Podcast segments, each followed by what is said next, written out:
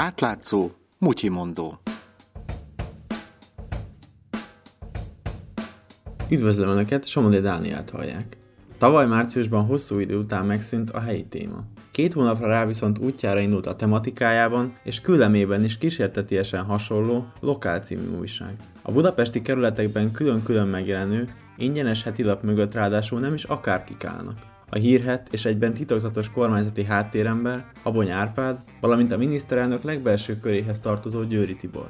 Kovács Ildikót, az átlátszó újságíróját hallják. Azt találtuk, hogy a lokál tele van vagy kormányzati hirdetésekkel, állami vagy részben állami tulajdonban lévő cégeknek a hirdetésével, tehát gyakorlatilag közpénzből finanszírozott programokat hirdetnek ebben, a, ebben az újságban. Körülbelül olyan, olyan július és augusztus környékén kezdték el telepakolni ilyen hirdetésekkel. Az átlátszó nemrég hosszú cikkben foglalkozott a lokálban megjelenő tömeges állami hirdetésekkel. Kérdéseket kaptak a hirdetői hivatalok és cégek, valamint a fővárosi önkormányzatok is. Volt, aki válaszolt, és volt, aki nem.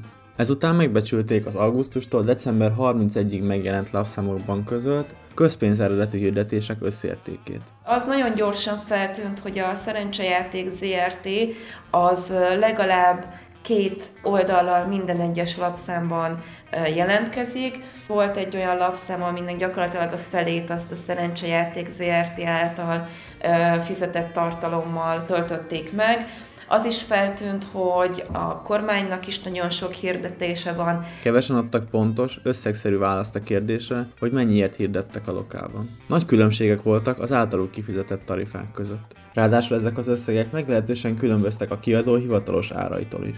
Mindezek tetejében legtöbbször nem is közvetlenül a lappal szerződtek, hanem marketing cégekkel kötnek keretszerződéseket. Ez nagyban csökkenti az átláthatóságot. Abban ugyanis elvesznek az egyes tételek. A végeredményként kapott beslés is széles értékek között mozog. Például a szerencsejáték ZRT-nél, akiknek 56 darab egész oldalas hirdetése volt ez alatt az 5 hónap alatt. A minimumár az 49,7, tehát 50 millió forint, a maximumár pedig 277 millió forint. És akkor itt volt még például az Erzsébet utalvány, ők minimum 21 millió forintot, de akár 116 millió forintot is fizethettek. A fellehető információk alapján ebben az öt hónapban közintézmények és állami cégek valószínűleg több 100 millió forintért, maximum 600 millió forintért hirdettek a lokálban.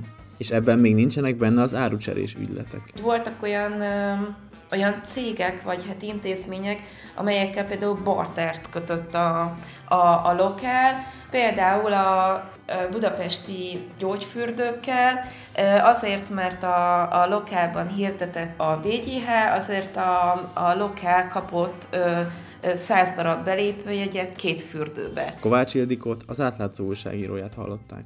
Hogy a bőkező állami hirdetések mennyire voltak jövedelmezőek, az májusban derül majd ki, amikor a lapot kiadó cég publikálja majd a tavalyi gazdasági eredményeit. A mai Mutyi mondott Somodi Dániel készítette, közreműködött Mongatilla és Lé Marietta. És végül egy kérés. Az átlátszó olyan témákat dolgoz fel, amelyeket mások elhanyagolnak. Olyan ügyeket tár föl, amelyek sokaknak kényelmetlenek. Olyan hatalmasságoktól perel ki dokumentumokat, akikkel más nem akar újat húzni. Nincsenek mögötte oligarchák, nem reklámokból él, és nem lehet megvenni. Támogass bennünket legalább havi ezer forinttal. Részletek az átlátszó weboldalán.